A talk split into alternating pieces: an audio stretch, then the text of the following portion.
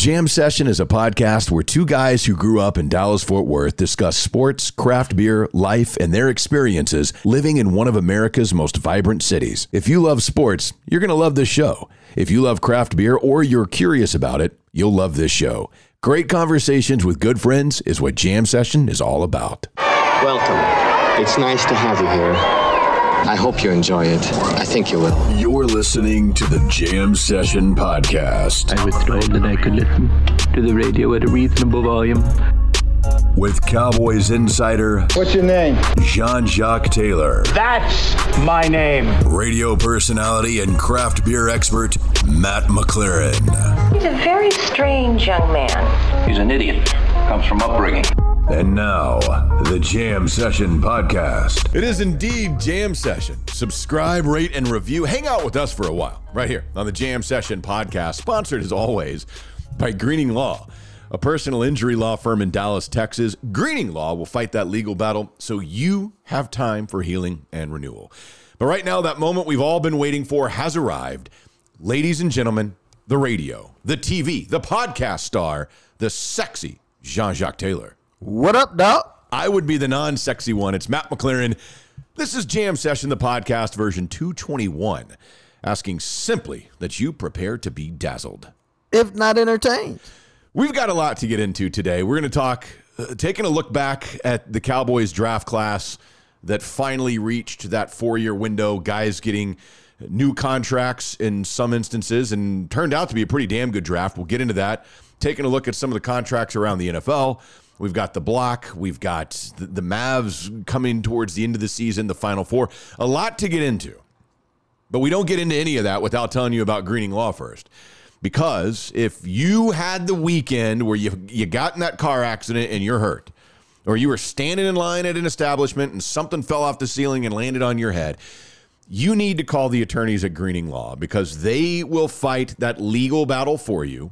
They take on the insurance companies. They are your fierce legal competitor. Dude, the thing about it is it doesn't cost anything to pick up the phone and call Greening Law and say, hey, here's what happened to me. Here's the details of my situation. What do you think? And if they take you on as a client, hey, it's your lucky day because they will work for you. They will grind for you. They're one of the best in the country at what they do. They answer questions that you don't even know are supposed to be asked. They give you answers you didn't know you were supposed to have.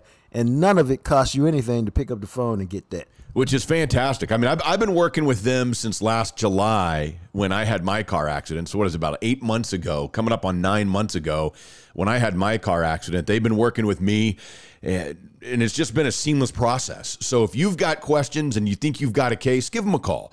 Contact the attorneys at Greening Law, 972-934-8900. Write it down, save it, keep it accessible, 972-934-8900. It's Robert Greening, offices Dallas, Texas. So we're going to have an interesting, I think, conversation here because you sent this article over, and we've had this dude, and we had our radio show. He was on our radio show many times. But Charles Robinson, the senior Yahoo NFL columnist, had, I guess it was a podcast he was on, and they kind of went down the rabbit hole on the quarterback contract. And it's something that you and I, when we were doing the radio show and the Dak contract was a thing, people just didn't seem to understand how it works. And I always thought that was interesting of where quarterback contracts are, where they're going. They're not going to go down.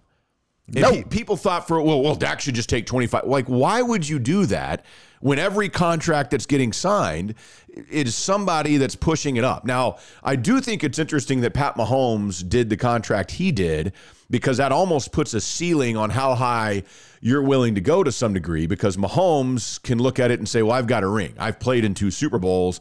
I got paid this money. And it may be, that kind of feels like right now it's the ceiling. Like Josh Allen got his and Kyler Murray's about to get his and Deshaun Watson and all those guys kind of settled right underneath Pat because they couldn't walk in and show the resume that Pat Mahomes could show. No, but that's okay, man. Ain't nobody sitting on the streets homeless, looking for what to eat, making 30-whatever million dollars a year. $30 million a year. Like, we look at Baker Mayfield. Oh, he's got chump change. Baker Mayfield is guaranteed $18 million this year. Yep. 18.8, I might add. That's correct. So he's okay. Like, do you know how much money 18 million is? And we're like, it's a lot. There's nothing you can't buy with 18 million. There's no place you can't go.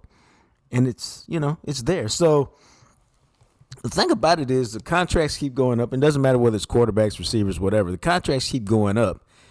The salary goes up. I don't think it's as fast a rate, but teams just have to, to me, they just have to get smarter about how they deal with these things as opposed to the way that they've been dealing with them, which is why we have these questions.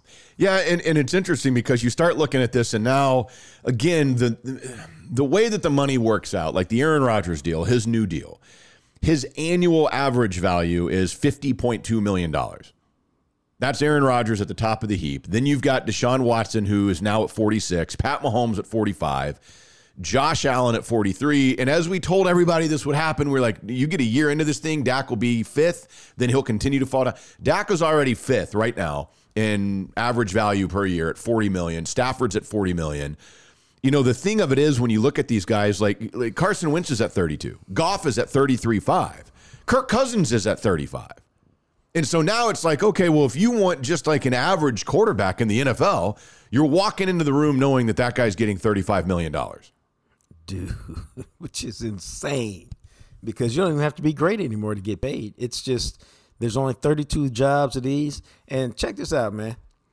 There's only 32 of these jobs in the world. And there's really only about 12 or 13 people who are actually excellent at that job. Mm-hmm. So you trying to get a really good quarterback, there's only like 10 or 12 of them in the league, man. And so you have to pay those guys, and because they make so much, you can literally say, just like Baker Mayfield, in a sense, okay, you're right. I am half the quarterback of Aaron Rodgers, and so I'll take my, you know, $18 million a year. Thank you. Yeah. And you know, this is what is interesting about it as well as we're seeing Kyler Murray do this right now.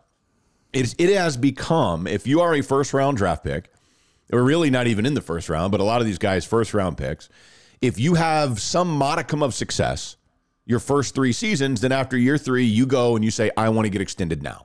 Yep. And that's what Kyler Murray is doing this offseason with the Cardinals. I'll extend. You can extend me, but you're going to have to extend me now. And in a way, it helps the team because they can say, well, it's a 4-year contract extension worth whatever, but then they can spread out the signing bonus on the 4th and 5th years of the original deal if they wanted to. And so we're seeing a lot of that. It's going to happen the year after that. Kyler's about to get paid. Next year, you've got Justin Herbert and Joe Burrow and potentially Tua, depending on what happens with Tua this year. But it looks like the Chargers and the Bengals especially, are going to look at that and go, okay, if you're Joe Burrow after year three, you just took us to a Super Bowl. We've got to keep you here because you're basically a god in Cincinnati. What's it going to cost us? Oh, yeah. Like Joe Burrow's already got his money locked up. I mean, he's probably $50 million a year. You know, God, if he takes him on another run, he will be. I still think that Aaron Rodgers and Mahomes are at a level where the other guys can't say yet. But Burrow will be in the conversation, especially because Cincinnati, you know, they haven't been that kind of franchise in a long time, and they're actually a cheap franchise, and so I don't think they're going to pay anybody else anyway. And so they're like, as long as we got the quarterback here, we're good. So just pay the quarterback whatever. We'll go cheap everywhere else, and it'll all be okay. Yeah, it could be, man, but that's where I think that's really interesting. Like the Deshaun Watson contract to me that the Browns gave him, I thought he got paid with the Texans, and the Browns gave him this new extension that gets him up to 46 a year. Bro. And I think if you're some of these other quarterbacks, like if you're Burrow, don't you kind of walk in and go, I mean, what has Deshaun Watson done? Like, honestly, what has he done? Because I took you to the Super Bowl. Not just that, man. The caveat is, his deal's completely guaranteed. $230 million. And so now, you know, the signing bonus has been the only guaranteed part of these deals. Mm-hmm. And then, you know, maybe we guarantee the first two seats. But there's I don't know that anybody else has got a fully guaranteed deal. Well, it's outside just like of Cousins. Law. Right. But it's just like precedence in law, bro. All it takes is one. Yeah.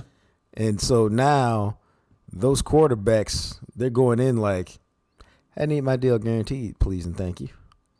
Yeah, and that's where these quarterback contracts are getting out of control. And, you know, that was kind of the whole idea of this topic is thinking, at what point does it stop? Well, not just that, but you know, and I think you had the stat once about once quarterbacks get paid, they don't get to the their teams don't get to the Super Bowl. Yeah. But you know, there's always a variety of issues in terms of why you don't get to the Super Bowl. Number one, it's hard to do no matter how your team or quarterback or salary is set up. But the other thing is, man, with these salaries going like they are, teams just have to take, and this is one of my least favorite words in the dictionary, a much more proactive approach to getting deals done.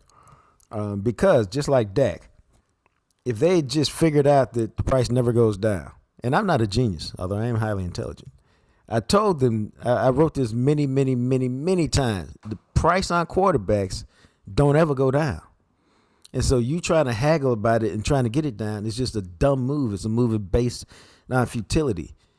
And so what happens is these teams need to go and get the deal done. If he's the guy you like, you don't need to haggle. You need to go get it done early.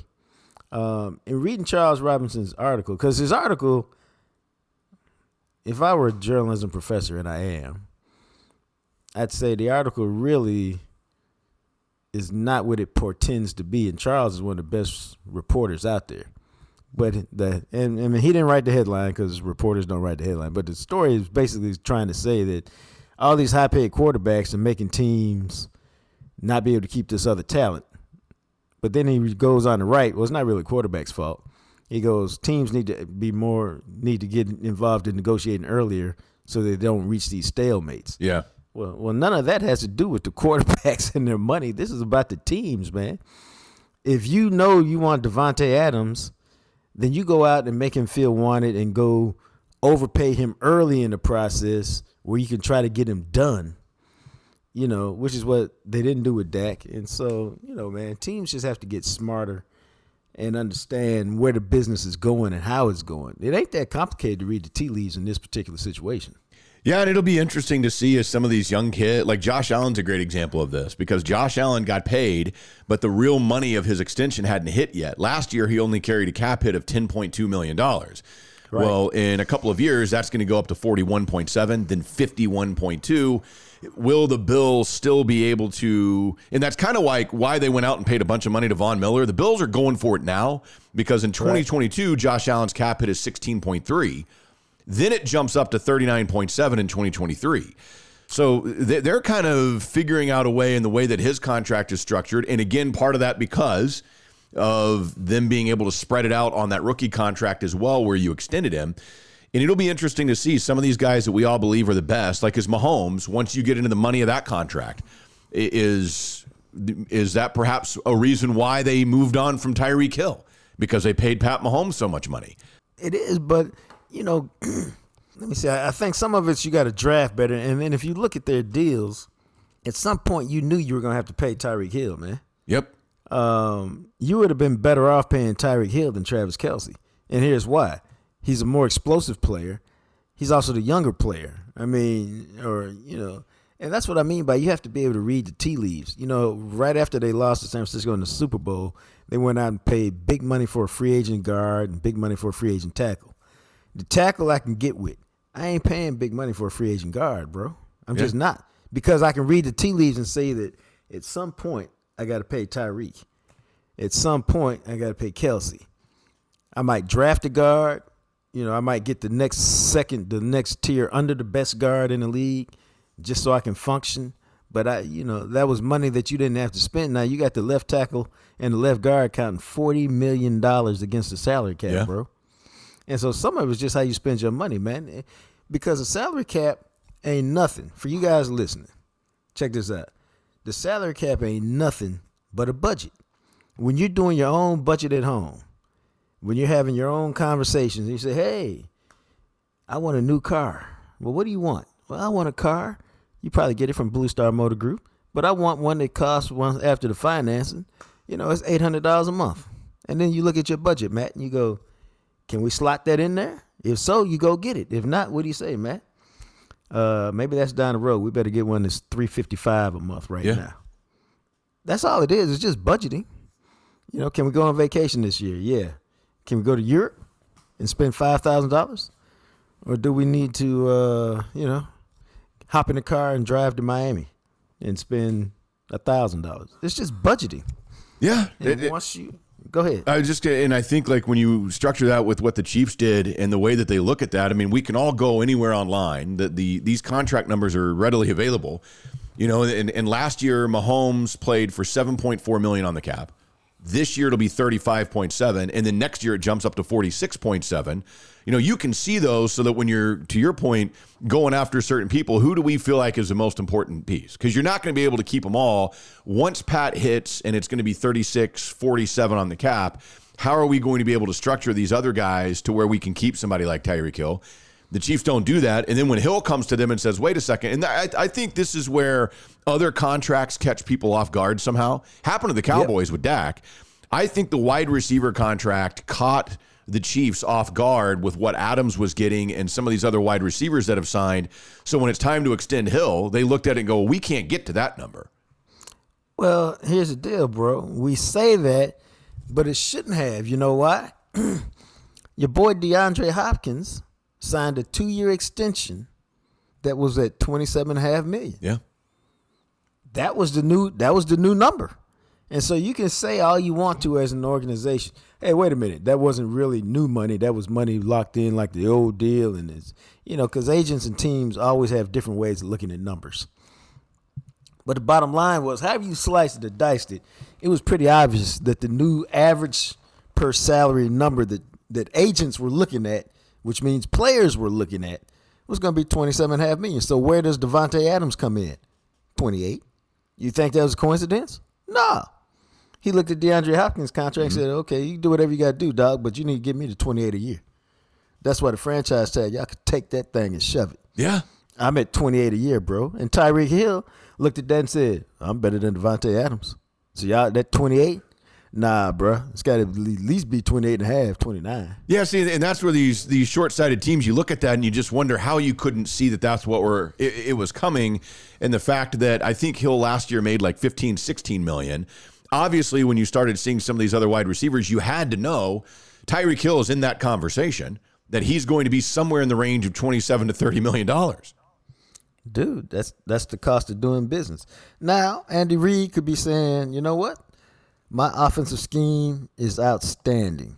Tyreek Hill is a great fit in it, but I can find another great fit in it, which is basically what they're going to do. Yeah. So we'll move forward here, but an interesting conversation with some of these quarterbacks, and like Lamar Jackson is going to get paid, and Kyler and Burrow and Herbert and all these guys that are successful right now, where you're about to see 5-6 quarterbacks in the NFL that are about to clear $45 to $50 million a year, you got to think. But before we move forward, we, of course, always tell you about a variety of the people that help make this whole podcast possible, including our buddies over at Smokey John's Barbecue.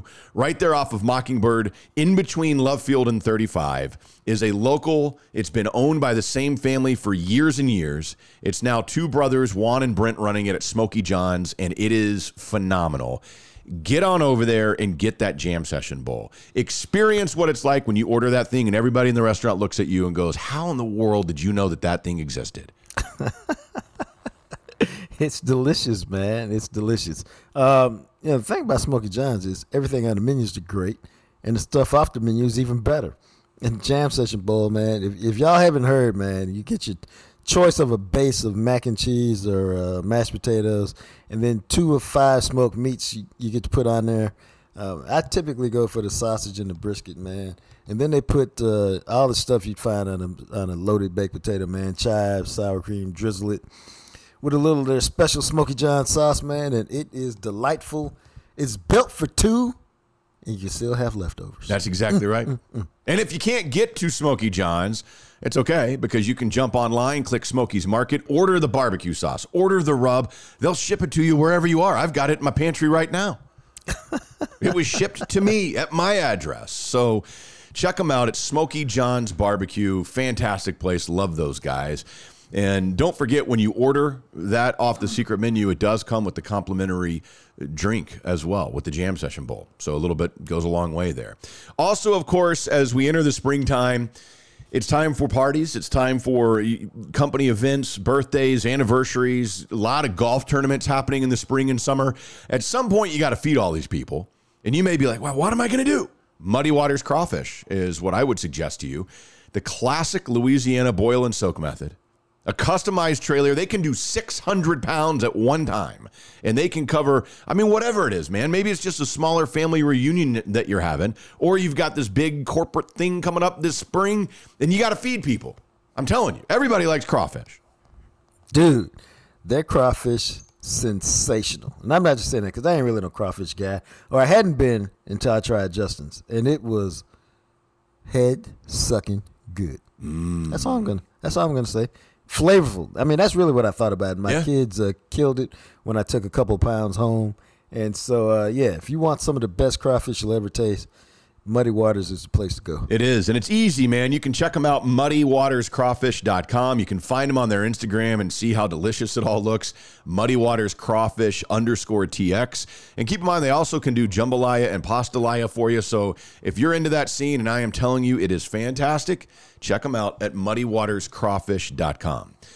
Let's have this other Cowboys conversation here before we get into the block, and we've got some fun stories for you there, but you went and looked back at that 2018 Cowboys draft class, and that is the draft class where a lot of those guys just, well, not a lot, they all completed their fourth year if they're still in the league, and you know how it works. Did you get the second contract? Did you do what you were supposed to do? And you look at that class, man, and for the most part, that was a very strong draft class for the Cowboys back in 2018. Yeah, I think it's interesting. You know, a good time to look at draft class is always 4 years, because by then you've either got a second contract with the Cowboys, or you've put in your 4 years and now you're unrestricted free agent and you leave and go somewhere else if you're still in the league. Because don't forget, average league expectancy is like 3 years. So you know, it's not often that guys get second contracts in the National Football League. But this is an interesting class because I don't think most people view it as any kind of good class. I think they just kind of yawn when you talk about the names, you know, Vander Esch, Connor Williams, Gallup, Dorrance Armstrong, Dalton Schultz, Mike White, Chris Covington, and Cedric Wilson and Bo Scarborough. I think most people just kind of yawn at it, but you take a deeper dive, bro. The draft, especially at the top, man, is about getting to the second contract and being productive and having real players. And they did that with all three of their picks in the first three rounds. And that, to me, is something that doesn't always happen. Yeah, because you look at that, man. I mean, Leighton Vander Esch, who obviously he showed up as a rookie when, and we all thought, oh, my God, this is incredible. And he hadn't been the same since, but still, he got a second contract. Now, they declined his fifth-year option, but they got him for a one-year, $3 million deal. Connor Williams was what he was. He was that pick that at the time, I don't think that they were planning on taking an offensive lineman in that draft right there. But they felt that was one of those blinking lights for the Cowboys where they had that dude. Value. They had that guy rated much higher on their board. And when he was still there at 50, they pulled the trigger. I thought it was a great pick at the time. And obviously it turned out where he's kind of just a guy, but he's still hanging around the NFL. Gallup just got paid. Dorrance Armstrong Jr. has been coming on, and he got another contract. You just franchise tagged Dalton Schultz, and you wanted to keep Cedric Wilson, but he priced himself out because he'd done enough in his 4 years with the Cowboys where the Dolphins took him. But, man, you're talking about a draft class, what is that, 5, 6 guys, 4 which are still on your team and 2 others that another team thought enough of to pay fairly decently in free agency. Yeah, I was going to say, because Connor Williams was not a, you know, now he did lead the league in penalties. He's clearly not a perfect player, clearly a flawed player, but he still got a 2-year, $7 million deal from the Dolphins.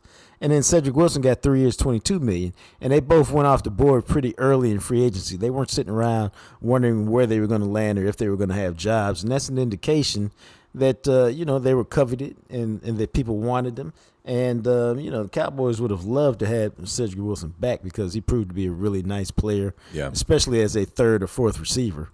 But, I just thought it was a sneaky good draft. Every draft, you know, you want that Hall of Fame guy, that Micah Parsons, that guy who looks like he's going to be, you know, an all-pro caliber player for a decade. But the draft is designed to fill needs and get you cheap talent for 4 years, whether you keep it or whether it moves on. And this draft did that to a T. Yeah, it did, man. I mean, they've got some pieces out of that class. And, you know, it's interesting, really, the only one. Mike White, the fifth-round quarterback, who's still in the league, believe it or not. He's with the Jets now. He actually played in a couple of games last year, I believe, when Zach Wilson got hurt. He's like their second or third string quarterback with the Jets. Chris Covington only ever played in 8 games in the NFL, all with the Cowboys, and has been out of the league for a couple of years. The one that I think people were really intrigued by out of that class was the Bo Scarborough pick, that 7th-round pick, because he was like on the heels of Derrick Henry, that big-bodied Alabama back that you couldn't believe a dude who was built like that was a running back, looked more like a linebacker, and he never was that dominant at Alabama, and he never did much. He played 7 games in the NFL. I think he's bounced around practice squads on a couple of different teams. He's one of those guys, honestly, because I think he's only 25 years old. I thought he might show up in the USFL this spring. Wouldn't surprise me if he did. Reminds me of this guy who I'm interested to see where he gets taken in the draft. There's a guy named Master Teague. He was he is a running back at Ohio State, built like a Greek god, ran 4.4 at their pro day the other day, had a great broad jump, just a fantastic athlete. But when he played, you know what he was, man? He was a good player, much like Bo Scarborough was at Alabama. He's a big, strong, fast guy with zero wiggle, which means if there's a hole and he gets through it, he can do some damage, but he's not going to make anybody miss. That's what caught up with Herschel Walker in the league. Because Herschel Walker didn't have any wiggle. He had great vision, so you put him in I formation, let him pick a hole and go. And he had great speed, which made up for him not having a lot of wiggle. But, those guys who don't have wiggle, man, it is hard for them to make it in the league because defensive players are so good and so fast. Yeah, and that's exactly what Bo Scarborough was. And he just never turned into anything. But point being, again, with this draft class, when you look at it, they nailed it. I mean, that's pretty damn good. Out of 9 picks, that 6 of them are still in the league. And, again, Connor Williams and Cedric Wilson aren't with the Cowboys anymore. They just signed with the Dolphins. Connor Williams is going to start. I feel sorry for Tua with him in the line, but he's going to start for the Dolphins on their line. And Cedric Wilson is obviously, I think they signed him to probably have a bigger role for the Dolphins than what he was able to carve out with the Cowboys in his 4 years here. Dude, he should. I don't know. He seems to me like the kind of guy who might next year catch 40 passes for 780 yards because with all the attention you're going to put on Waddle and Hill, he's just going to feast. And teams will play a lot of zone to try to take away the speed, but he's going to be a guy who's going to get much lesser corners to deal with, and I think he's going to have a big year. Yeah, it's really interesting looking back at that class and how they hit, and it's a damn good thing they did because just looking at their 2019 class, man, they missed on that one. Now, see, I haven't tapped on that. Who was the first-round pick in 2019? They didn't have one. That was the year they traded the pick to Oakland for or Vegas or what, yeah. So that was a Tristan Hill pick in the second round. They missed on that one. Connor McGovern. Yep. Tony Pollard, obviously, big hit there. Right. The 2 Jacksons in the 5th round, Michael Jackson, the corner, and Joe Jackson, the defensive end. Donovan Wilson, who's been okay and has shown some things from time to time, I guess, and then Mike Weber and Jalen Jelks in the 7th round. Yeah, they didn't do shit in that draft. No, man. That's outside of Tony Pollard, that was almost a colossal we missed on every single one of these. Yeah, but it started with Tristan Hill. It did, man. And he's still, he won't, he's, I still can't believe they drafted that guy. And I hated it at the time, and now 3 years into his career, I still hate it. Well, sometimes you know for a fact when they draft a guy, like, what are y'all doing? And then sometimes you miss out on it, but that one's one where it's a collective, like, really? Yeah, everybody's just looking around and going, why that guy? And there's been no surprise. No, not at all, not at all. We thought he was going to be a bust, and yes, he pretty much has been a bust. That's exactly what he's been. As a matter of fact, I didn't even realize this till just looking at it. He has not played even half of a season in his 3 years in the league. I think it's 7 games is his high for a single season. Well, he got next year should be his first year in a long time with no off-season injuries he's got to come back from. And so my suspicion is whatever he's got, whatever that is, we'll get the best version of that next year. Yeah, but that's an interesting look because they're going to try and figure out the Tony Pollard situation. I think they'd obviously like to have Tony Pollard around. But outside of that, I mean, you're not re-signing Tristan Hill. You're not re-signing Connor McGovern. And the other dudes, Donovan Wilson, I don't know. But outside of that, the other dudes, I don't even think are in the NFL anymore. No, they're not going. I mean, that's Donovan Wilson's been a nice. He's been for a 6th round pick. He's been a good player. Yeah, but he'll move on next year. So out of 8 guys in the 2019 class, you're going to have one, Tony Pollard, that you're going to try and bring back. That's it. 4 years later, and they should go get Pollard. Pollard's an interesting case. How much you pay him for what he does, but anybody that explosive in the NFL, you need to keep. You got to have that guy, man. He's Deebo Samuel, or he could be if you learn how to use him and balance him and Zeke a little better. I was going to say, imagination is the key, man. Can you figure out how to get him? Figure it out. Do it, because Shanahan seems to have no problems with it in San Francisco, so use the guy.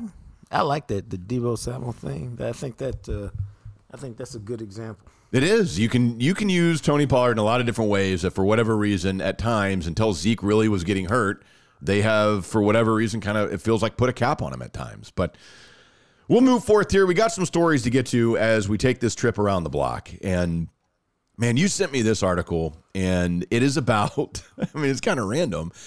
It is, so at the Fair Park area in Dallas, they have the Hall of State in Dallas. And they are about to welcome in a 2,000-piece Remember the Alamo exhibit by a dude from Pennsylvania who rebuilt the Alamo battle and hand-painted all these little figurines to the point where there's even faces and stuff on them. Is that amazing or what, bro? It's incredible. And, the Alamo is one of those things, I think, in Texas, you kind of grow up like, oh, remember the Alamo. Reading this article that you sent that was in the morning news, I didn't realize that there was so much political back and forth between the Battle of the Alamo and how some people view it like, oh, well, you're making Mexico look bad and Santa Ana and stuff, and versus the guys who died at the Alamo that were fighting for Texas are viewed as heroes and the greatest people of all time. I didn't realize there was all this political back and forth on that.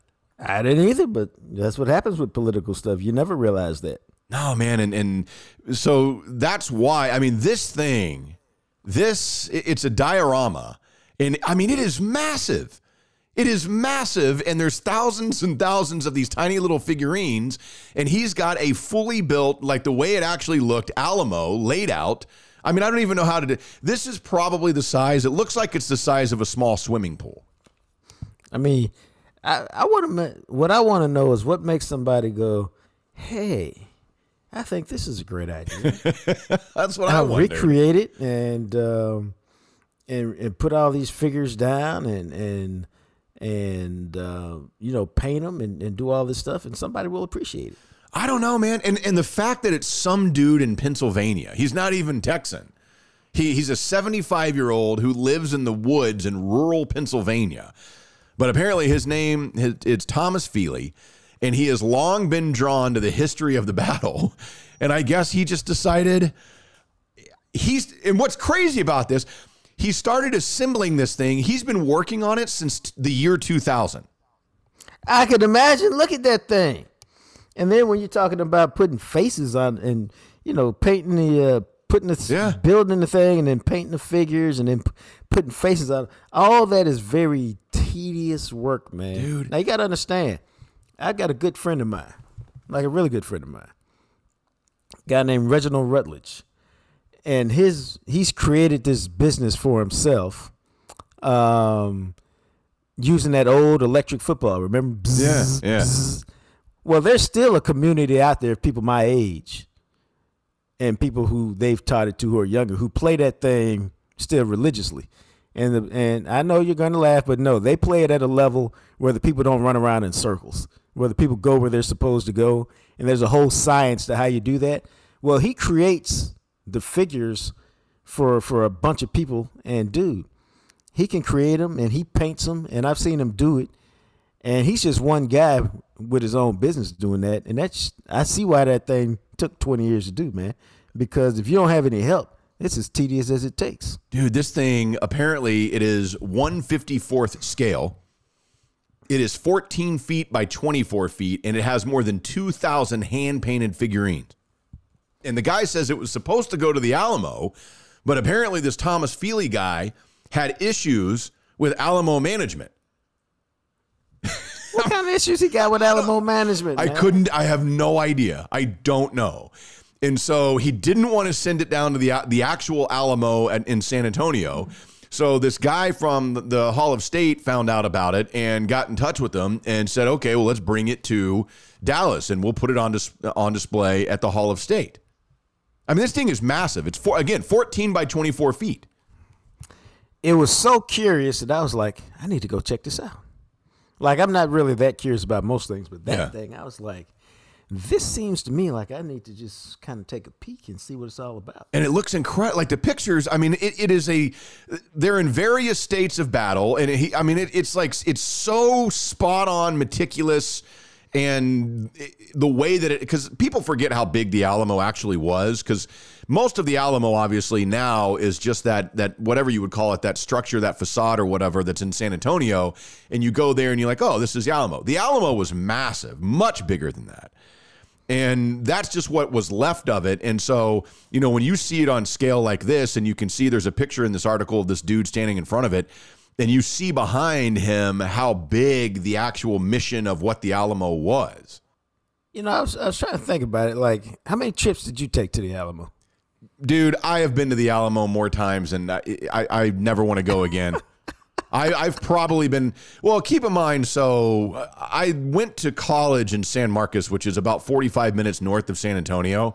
So we would go, like, on the weekends a lot. We would either go up to Austin every once in a while because it's about 30 minutes from Austin. But I went to San Antonio many times when I was in college, and you just end up at some point, because it's right across from the Riverwalk, you just end up stumbling by the Alamo at times. I went to the Alamo last summer, actually. For what?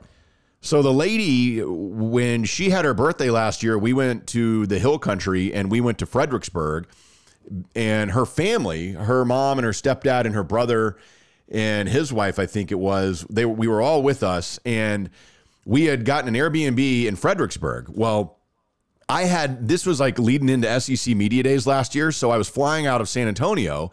So they drove me to San Antonio, and we spent like half a day in San Antonio, and then they dropped me off at the airport. Well, they'd never been to San Antonio, and so they'd never seen the Alamo. So of course, you want to go to the Alamo. Yeah, I guess so. I was going to say, we took probably a field trip there every year, man. San Antonio and Austin, state capital, and the Alamo, in like the fourth grade, the fifth grade, the sixth grade, maybe the seventh grade. Man, I just, it is, and I've said this many times, I think it is the most overrated and underwhelming tourist attraction that I can recall. Really? It's boring. It's small. Now, if you've never, ever seen it before, I guess there's something to it, but it's so small. Like, you go in there and you're like, oh, this is it. And there's just nothing to it. I mean, it's in the middle of downtown San Antonio. I'm telling you. I think, and maybe it means more because you grow up in Dallas or Texas, you get Texas history, you hear about the Alamo. Yeah, of course, And all these characters are more like, and you see the street names, whether it's Sam Houston or Bonham or Bowie or, Davy Crockett. And you just see it all over the place, and it just seems like it's so much real.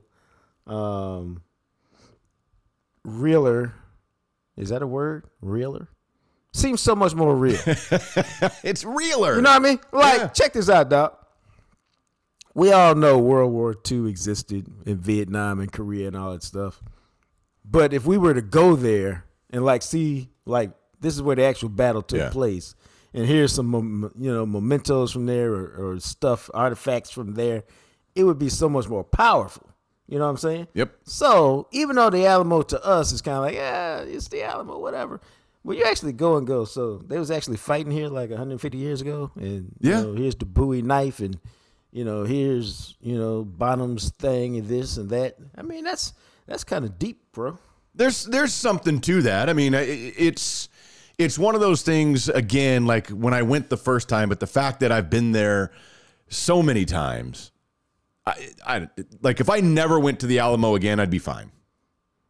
Right. I feel like it's one of those things you go once, you experience it, you're like, oh, okay, this is what it is, and then you move on. I will say this, and this has got to be a couple of hours west of San Antonio, but when they did that 1960 movie, The Alamo, that John Wayne starred in and directed, They built a full-scale replica of the actual Alamo. It's out just north of a town called Bracketville. It's called Alamo Village, and that's kind of like way out there, like almost to Del Rio on the border of Texas. I mean, it is way out west of San Antonio, but it is, I mean, it is a legit full-scale recreation of the Alamo compound as it would have been in 1836. Wow. Now, that probably would have been cool to walk around, at least for a little while. Yeah, and I mean, it's a movie set, essentially, because that's where they filmed the movie. But it also includes a representation of the village of San Antonio de Bear at the same time where all this was happening and all that. And, I mean, it's actually really fascinating. And, again, I mean, it is way out there. But, actually, I wonder how far that is from San Antonio.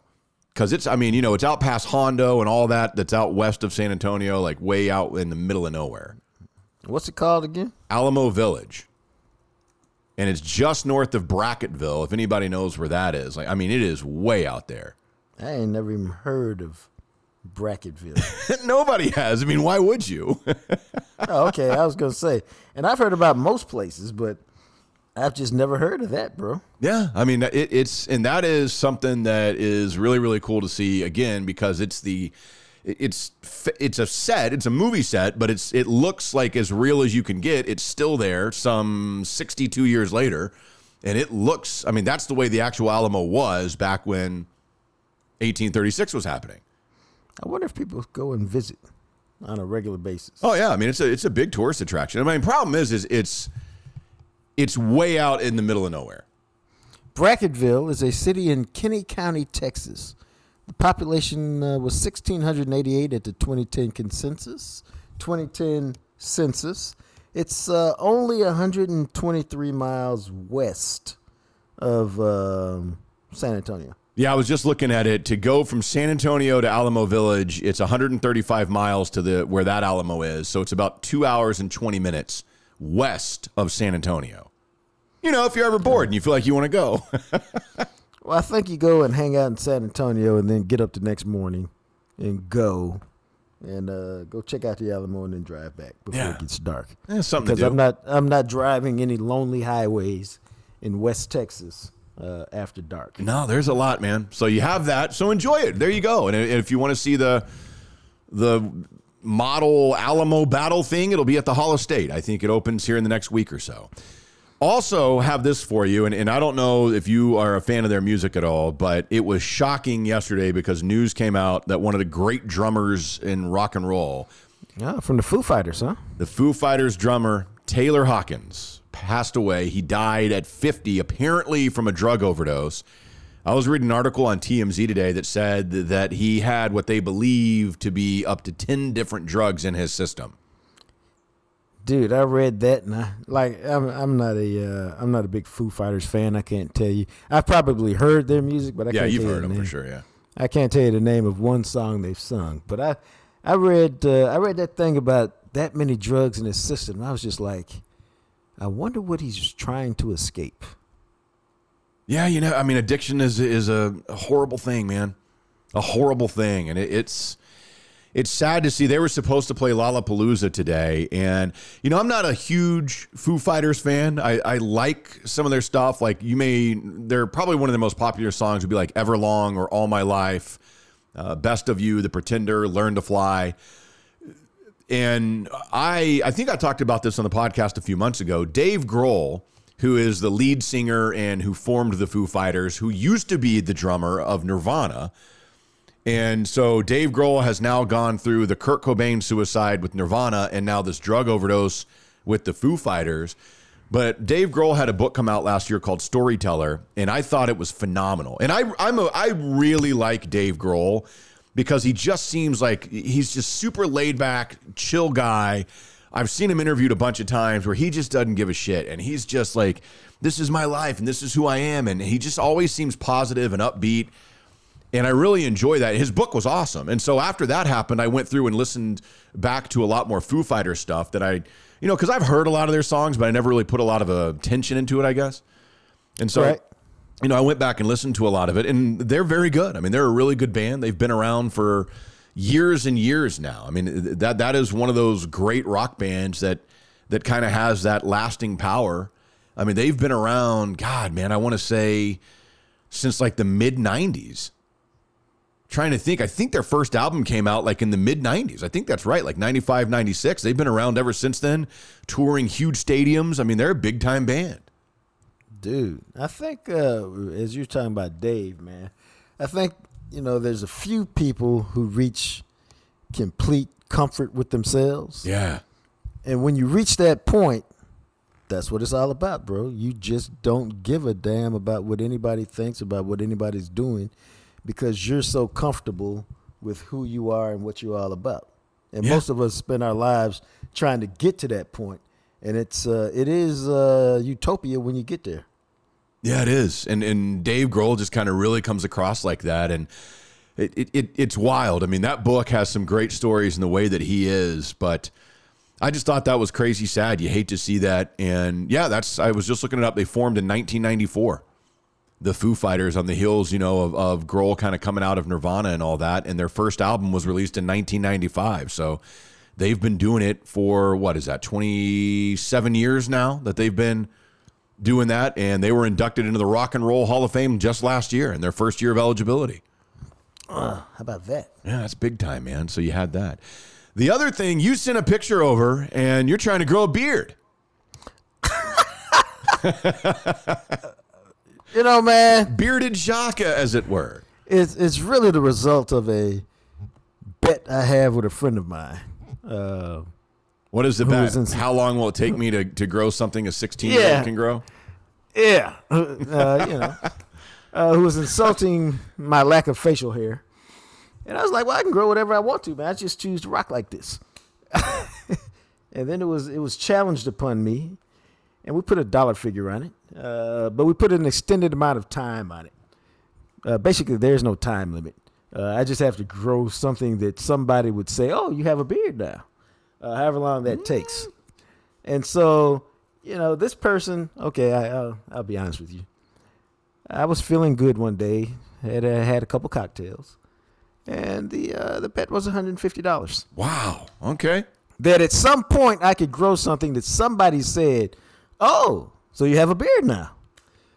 And so I've been on that quest, and we're about 2 months in, perhaps three. I can't remember. But what do you think, Matt? Yeah, I think I'm going to ultimately win. We'll see, because right now that is definitely not a beard. Now, you know, I thought about this. What could happen later is you get into a conversation about the definition of what is a beard. And I am going for the, y'all will not be surprised, I'm going for the chin strap beard, which is basically light down the side, down your jawline, and out your other jawline. I think I can get there, Matt. It may take me a full year. Maybe because on the side there, it's not connecting. But see, I think it will connect. Now, you know me, Matt. I don't really like to gamble because I don't like to lose. My brother, who is just as facially hair challenged as I am. And I say this because my dad has never had anything other than a mustache. Let me check it. My brother has a different mother. She has two brothers. Neither of her brothers has ever had more than a mustache, and one of them has never had anything. And her father had only a mustache. So I'm saying that my brother is equally follically challenged on his face as I am. Yeah. Well, he started trying to grow something. I harassed him for years. Well, now he finally has something over there that is legitimate. If you looked at it, you say, well, it's not a good beard. It's certainly not James, the basketball player? James Harden. Yeah, certainly not James Harden, but it is a beard of sorts there. And so, knowing that, I put this bet into motion. And so I think I'm going to get some connection at some point that will allow me to triumph and take this $150. Yeah, I got to tell you, because what you've got right now is, it looks more like what would be known as the Van Dyke. What is the Van Dyke? What you have is like, Google it. It's Van Dyke beard, and that's it's a beard style And that's kind of like where you've got a little bit of a mustache going and then you've got something on the chin, you know, and sometimes they'll take that mustache and like turn it up, but you don't have to. But like what you have from the front is like that Van Dyke type beard style. Oh, okay. You know what? I could probably get that going. Yeah, and obviously some of the guys will have a bigger, fuller one, but like the kind of light one that you have, I mean, there's various examples of, you know, that, and that's what that's called. It's not a Fu Manchu, it's not a goatee, it's a Van Dyke, oddly enough. All right, I like that. Yeah, so. I like that. There's hope for me. That pretty much guarantees me a win at some point. Yeah, because you can prove it and be like, well, this is a style. It's called a Van Dyke. Yeah, because I can probably get that thing done. Yeah, because you Google right. Googled it as Matt said. Yeah. And ironically, there's a picture of Brad Pitt showing off his. There's a lot of pictures of. But to the right of that, there's three pictures, and that first guy I can get because I can grow it up under my chin with no problem. Yeah. And then it's starting to spread out a little bit to the sides. But yeah, I'm just, you know, this is, as I like to say, this is. I guess I'm on a podcast. I can say it. It's shit you fuck around with during the summer, man. Apparently. That's how you do it. Yeah, beards are a thing, man. I always wanted to have one, which is why I have one now. I mean, I always want, and for whatever reason, finally it got to a point in the last couple of years where my brother even commented on it recently. Like, I think it was over Christmas. He saw me and he's like, man, he goes, you finally have a beard that looks like a beard. Like it looks like. It's like a legitimate beard. Yeah, he goes, it looks legit. And I've got a guy that I go to here in Birmingham, usually once a month for a haircut, and he trims my beard and shapes it nice and all that. And it finally got to a point, you know, because I used to try to grow one, and it would just be so patchy. But I wanted one so bad. And so for like a long time, and I don't know why, but for the like probably right around 40, for whatever reason, and it's still not a big, full, thick beard, but at least it's a beard. Like it is something that I can call a beard and that looks like a beard and doesn't look ridiculous and actually connects. Because for a long time for me, it wouldn't connect. Is that right? Yeah. You had the same problem I've got. So there's hope. And I don't know why all of a sudden it started to grow out and fill in a little bit more, but it has, and it's fantastic. Yes. Well, no, I've always thought you had a legitimate beard. All right. Well, I'll take it. But you were talking to somebody who couldn't grow facial hair. So, yeah. I mean, so at that point, anything coming out of my face, you were probably like, wow, that's amazing. Yep, how'd you get that? Much. That's awesome. Now, you got to understand, I've never had a desire to have a beard like, oh, I need to have a beard. Yeah. No, that's never been a deal of mine. Nah, here's one thing I do find very fascinating. There's no doubt whatsoever that my dude will be able to grow a beard. Because that dude's already got hair on the side of his face that he shaves off. Man. And I look at him, I'm like, dude, how are you doing that? It's like weird. I didn't even shave. Like literally, I didn't even shave until college. Maybe 20, 21. And even now, before I started messing around with this, it depends. Like if I have a normal weekend, I got to do some TV or something, I probably shave once a week. Yeah. Maybe twice if I like have to do something and I'm doing it later in the week and I shaved early in the week. But, you know, shaving's not a big deal to me. I don't have to do it on any kind of regular basis. But my dude, it's clear he's going to be able to grow a full beard, and I don't have any idea where it came from. So I did check the DNA. Yeah, he is mine. But, you know. Yeah, I don't know how that works, man, because they say like hair on your head you get from your mom's father. Right. And so what's like with me, it's interesting with my brothers because Chris, our middle brother, he can grow and has always been able to grow a full beard. He has like a rug for chest. Right. Unless he shaves it. And then I struggled to grow a beard, and I hardly have hardly any chest hair and whatnot. And it's interesting, too, because Chris's hair, he's got like a lot of gray in it now, like freckled, like speckled gray throughout his hair. I think I might have one gray hair, if that. Right. And I'm 2.5 years older than he is. Well, don't worry, brother. It's coming. No, I know it's coming. But I think it's interesting that you can have people that, you know, especially somebody that close in age to you, that is your brother, that you're with the same parents. And yet hair wise, something in his DNA got passed down that didn't get passed into me. Yeah. You know, the genes are a funny thing. I was talking to somebody about that this week.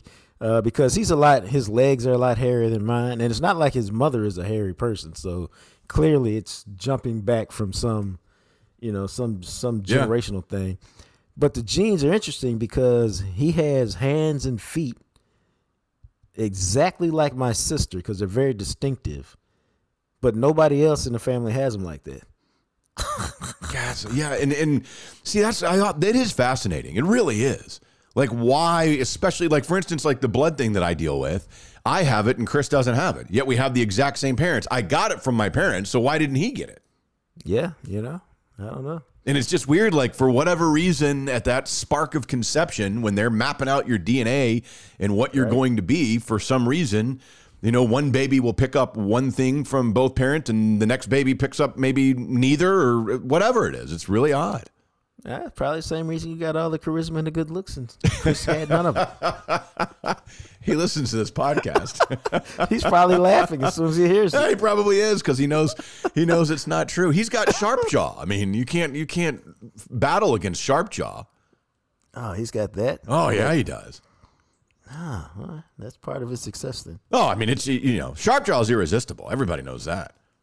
I used to joke. More important is the dimple is the cleft dimple. Yeah, I mean, you can't. It's pretty much the only thing better. I feel like women are powerless to sharp jaw. I don't know how you fight that. I've proven it before. One time we were in San Diego on a bachelor trip for my buddy Nick, and there's a group of us, and there's these two girls talking at this bar, and one, like a couple of Nick's friends, we kind of knew, but we hadn't known as well as we all knew the rest of us. And so we were joking about my brother and how he can just, you know, he has this way with women and whatnot. And this one guy's like, whatever, like that's impossible. Like, okay, I'll go prove it. I was like, Chris, I'm going to go over there to these two girls. And when I get them laughing and they're having a good time, you walk over and I guarantee you they'll forget I'm there. So I do this. I walk over and I'm just like, hey, what's going on? And they start giggling and laughing. Then Chris comes over and I just kind of slip away and they never even noticed I left. See? And he didn't even do anything. He just goes, hi, I'm Chris. And they're like, sharp jaw, oh my God. Must be nice, huh? I guess. I don't know what it is. It's amazing. Genetics, DNA, who knows where it comes from? It's just there. All right, let's continue because we got to have a little basketball conversation here. And before we do that, let's not forget about our buddy JR over there at Freeway Tire Shop. I hope you guys have had an opportunity to take your vehicle there. I don't care where you live in the DFW area. You may be thinking, well, downtown Dallas, it's kind of a little further away from me. Doesn't matter. Wherever you're at, if you haven't been to Freeway Tire Shop yet, you are not experiencing trust. You are not experiencing high quality work. And to me, anytime, like if I knew there's a mechanic that I can trust and every time I go there, I'm good. I don't care how far away that dude is. I mean, granted, I'm probably not going from Alabama there to drop off my car. But if I'm in the DFW area and I find that guy like JR, like you did, that's where I'd take all my cars. Dude. It's for one reason, man. I mean, most of us don't know how to fix cars. You know that the oil needs to be changed and, oh, it's not starting. It's either the battery or the alternator, but you don't know how to fix cars. And when you don't know how to fix, man, it's kind of scary because you're at the mercy of your mechanic. Well, I rock with JR because you can trust JR, man. Yeah. And that's really what it's all about for me. And it's, as I've told y'all, man, it's you trust him to diagnose the problem, and then you trust him to use quality parts to fix the problem. You trust a dude to charge you a fair price for fixing your car, which is hard to do, man. You know, $9,000 for labor. The part was 12 bucks. Like, come on, bro. Really? It's true. And then you trust him to stand behind his work. Because I dealt with a mechanic, I took it to the dealer on another car I had, and the people screwed it up and wouldn't stand behind it, man, until I brought photographic evidence that they hadn't done what they were supposed to do. And so it's things like that, which is why, again, you find a mechanic that you trust, you rock with them. Yeah, man, and that's JR. That's Freeway Tire Shop, and that is why he is the place to go. Easy to find, too, just north of downtown Dallas, right off 35. You can check them out online at freewaytireshop.com, and you can schedule an appointment, request your quote, get all that information there at freewaytireshop.com. So these Dallas Mavericks are coming towards the end of the season. Do you realize now they're going to play, pretty much everybody is listening to this on March 28th on Monday. So they play for us tonight on Sunday night, and after they play Utah tonight, they have 7 games remaining in the regular season, 3 at home. They play the Jazz tonight, then they play the Lakers on Tuesday night. Then they have a 4-game road trip, and then they come back for 2 more games at home, and that is the end of the regular season for the Mavericks. dude, it's been a hell of a season. It's a rocky start, but they have been one of the best teams in basketball the last since the start of the new year. And so for me, because of that, expectations have changed. For the longest, it was, I don't really know if they're good enough to win a playoff series, even though we'd all like for them to do it. Well, now I think they're good enough to win one. They're one of the two or three best defensive teams in the league. The Dinwiddie trade, was incredible for them. And so, yeah, now I think we need to look at them and go, hey, go win a first-round series. And it's going to be interesting because that game tonight against the Jazz it's very, very likely they're playing each other in the first round. Very likely. Yeah. Right. Because there's only 7 games left, and when you look at the standings and where everything is at in the West, you've got both Dallas and Utah have identical records. They're both 45 and 29. They're 3 games back of Golden State, and they're both 2 games ahead of Denver. So they're going to play each other in the first round. Now it becomes, are we going to see game one in Dallas or are we going to see game one in Utah? And that home court advantage goes a long way. I mean, even last year, as we saw against the Clippers, where the road team won every single game until game 7. Well, that's what home court advantage is all about. It's really about game 7, man, because we know, you have a good feel for how it's going in the first 6 games. Win or lose, but everybody wants to play game 7 at your own gym. It doesn't guarantee you success, but it just means that game, you want to be in front of your crowd trying to close out the series. Yeah, man, and it's interesting because, like you talked about, this team, now granted they've lost 3 out of their last 5, and I don't know what the hell that was against Minnesota the other night, just inexcusable. And they blew a chance to actually get a game ahead of Utah, but this is a huge one. They need to win. They're at home. And the thing with Utah is if they finish with the exact same record and they're tied, then the Jazz get the tiebreaker because they're – and I got to be honest with you, I totally forgot the NBA has divisions. Yeah, I'm with you. But they do, and the Jazz are going to win their division because they play in the Northwest Division, and they basically have that wrapped up right now. And the Mavs are not going to win their division. They are in the Southwest where Memphis has basically already won. I think if Memphis wins one more game, they clinch the division. And so that means that's the tiebreaker. The fact that the Jazz would have the division title and the Mavs wouldn't, that would be the tiebreaker, and the Jazz would get the 4 spot if they finish with identical records. Who knew? I know, isn't that strange? I totally forgot that the NBA has divisions because they're so pointless except in a scenario of this situation of a tiebreaker. And I think the other thing is they haven't had divisions for a long time that mattered. Yeah, man, so at all. We've always been taught, or over the last, seems like 10, 15 years, that it's all about the conference standing and how you fit in.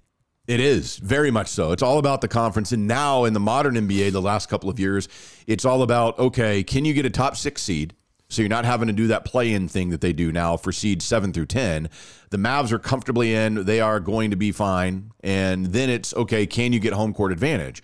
And if they can, I like the Mavs, man. I mean, it's going to be interesting against the Jazz, but I like the Mavs a lot to finally get over that hump and win a playoff series for the first time since 2011. Now, after that, look, you're going to have to play Phoenix, I guess, in the second round. And Phoenix probably is going to beat you, but you never know because Dinwiddie's brought something new to them. And it feels like Luka has flipped a switch the last month or so.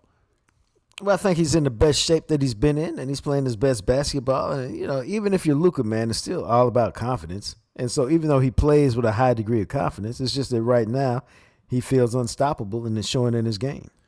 I will say that this is one of those weird years that – the play-in thing is kind of cool, but if you're Minnesota, you're 43 and 32, and you're not in the playoffs, you've got to play a Pelicans team that is 12 games below 500 and is the 10 seed right now.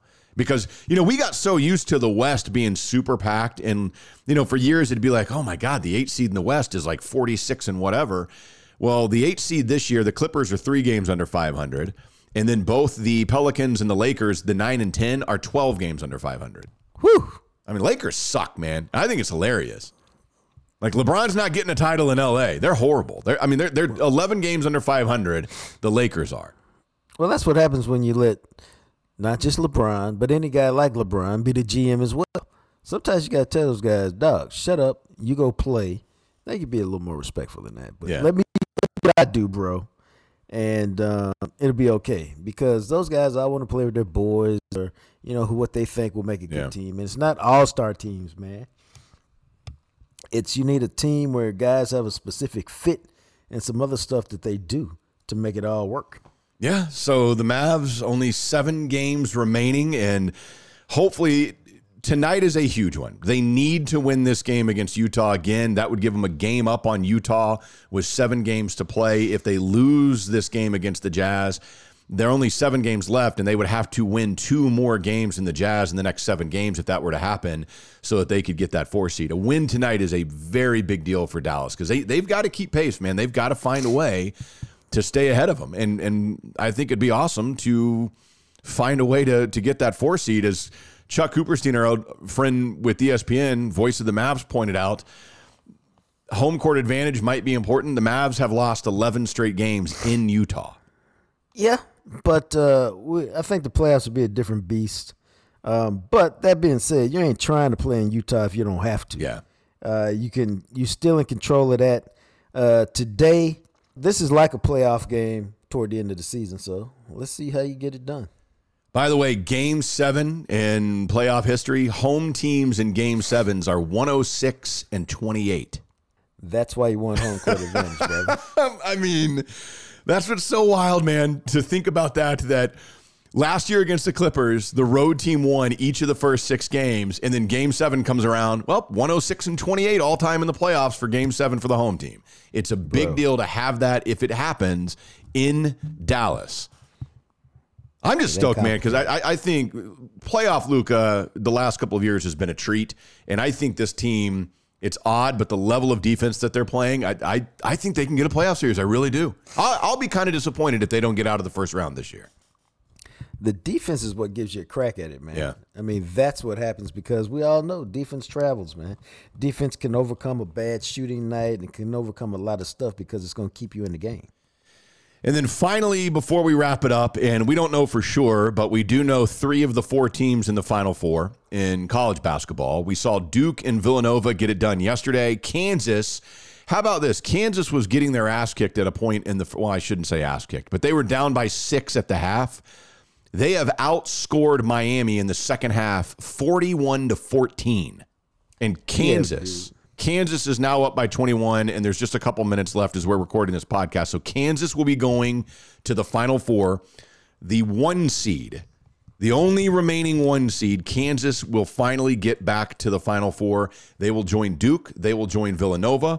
And Bill Self, this is his 4th Final Four. Kansas has been now in 2008, 2012, 2018, and now in 2022. But Kansas is one of those schools that's one of the blue bloods of basketball. They haven't won a national championship since 2008.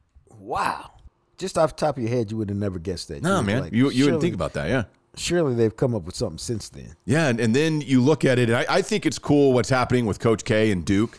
And I know a lot of people hate Duke for whatever reason, and cool. But I think it's cool that in his swan song, he finally, they're going back to the Final Four, and they've got a shot at their first championship. People forget this about Duke, too. They hadn't been to the Final Four since the last time they won a championship, which was back in 2015, 7 years ago. They haven't been to the Final Four in 7 years, huh? Yeah.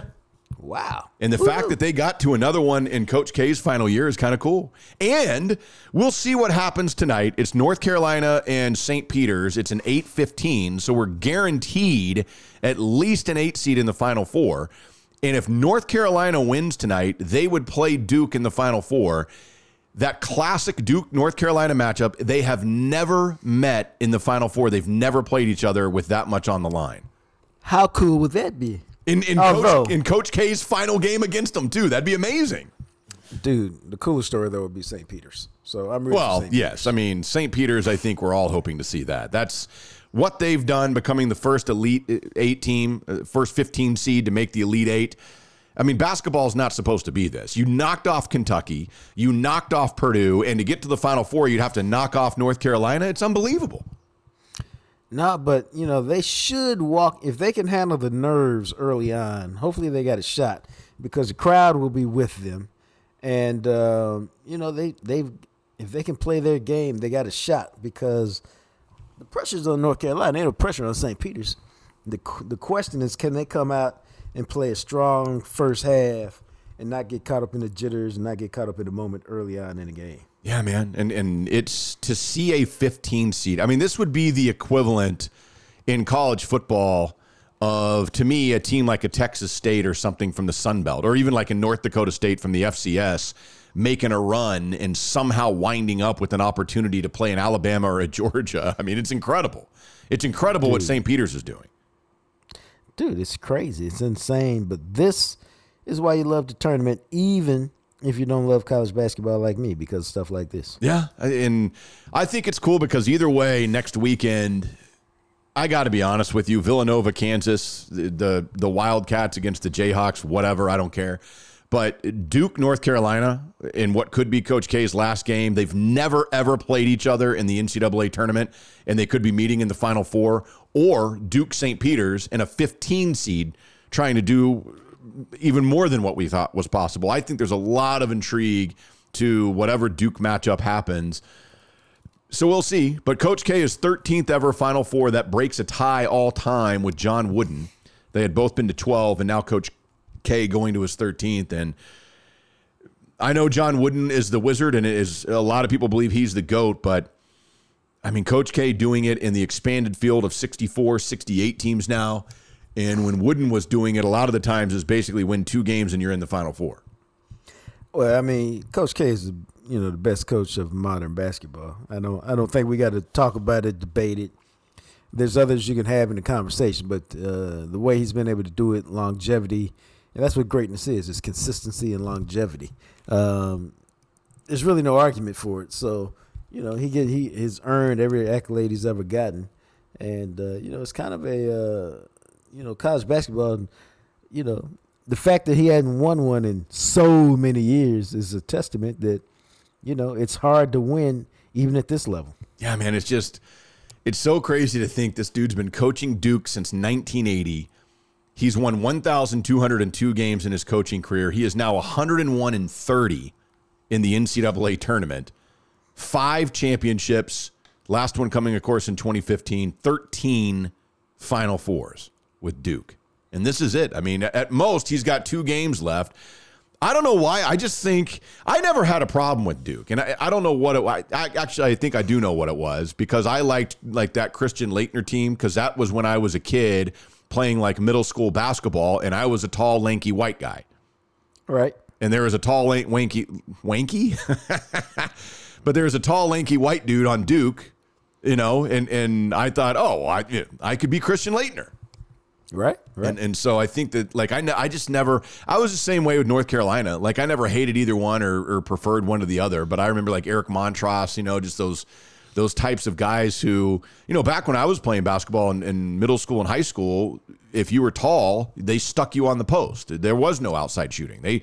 That game back then was all about trying to get the ball down into the post and let your tall guys do what they could do. Unfortunately for me, I had the height. I just did not have the body or the strength. And they wouldn't let me play guard, so didn't last very long. I'm gonna say now you'd be out there shooting threes. I know, that's what I think about that all the time. I mean, my high school coach, when I got cut from the JV team, literally told me, he's like, "You're one of the best shooters we have, but that you can't do anything else." Think about that. Today you'd be starting. I know. Hey, McLaren, you hang out in the corner and just shoot it, baby. Yeah, we'll get you the ball. You know, we'll have a guy who can bring it up, and we'll create some things for you to drain some threes. But the game, that's not how the game was played back then. No. You know, there are guys who, you know, Dirk is lucky he came around when he did. Yeah, no doubt. And granted, I was not ever going to play college. It didn't matter if there was three-point game or not. But I would have been a lot better, I think, at the time. And I don't know, man. They stuck me down on the post, and I'd go up against dudes the same height than me that had 50 more pounds on me, and they just throw me out of the way like I wasn't even there. Bro, I believe that. I mean, I was 6'2", 150. Oh, my God. And so think about that. So probably as a sophomore, junior in high school, because I graduated, I was 6'2", 155, and now I'm closer to 6'3", 195 is what I am. And I would imagine as a sophomore, when I was playing JV basketball, I was probably 6'6", probably 145 pounds. Good grief. And I'm supposed to play the post. Are you kidding me? I probably went down there to guard those guys and like, and they just tossed me aside. They're like, what is this gnat that's trying to guard me? I was bony though. I was real bony, so I could use my elbows and I'd dig that in the chest of guys. So that helped.